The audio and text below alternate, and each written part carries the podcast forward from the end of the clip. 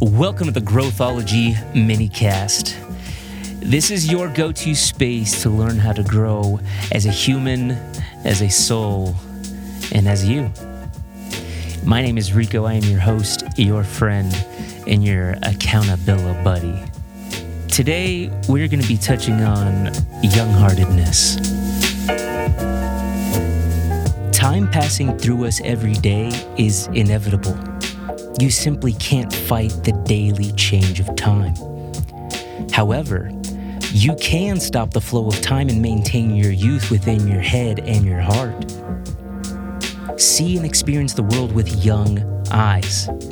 Love all things the same way a child does, with a young heart. You know how to do it because you've already done it before.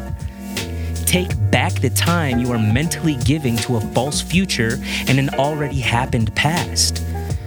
Someone new every day reaches an age they think is old. For some, it's 60, for most, it's 30, and for others, even 18. This is wasted energy. It does not matter.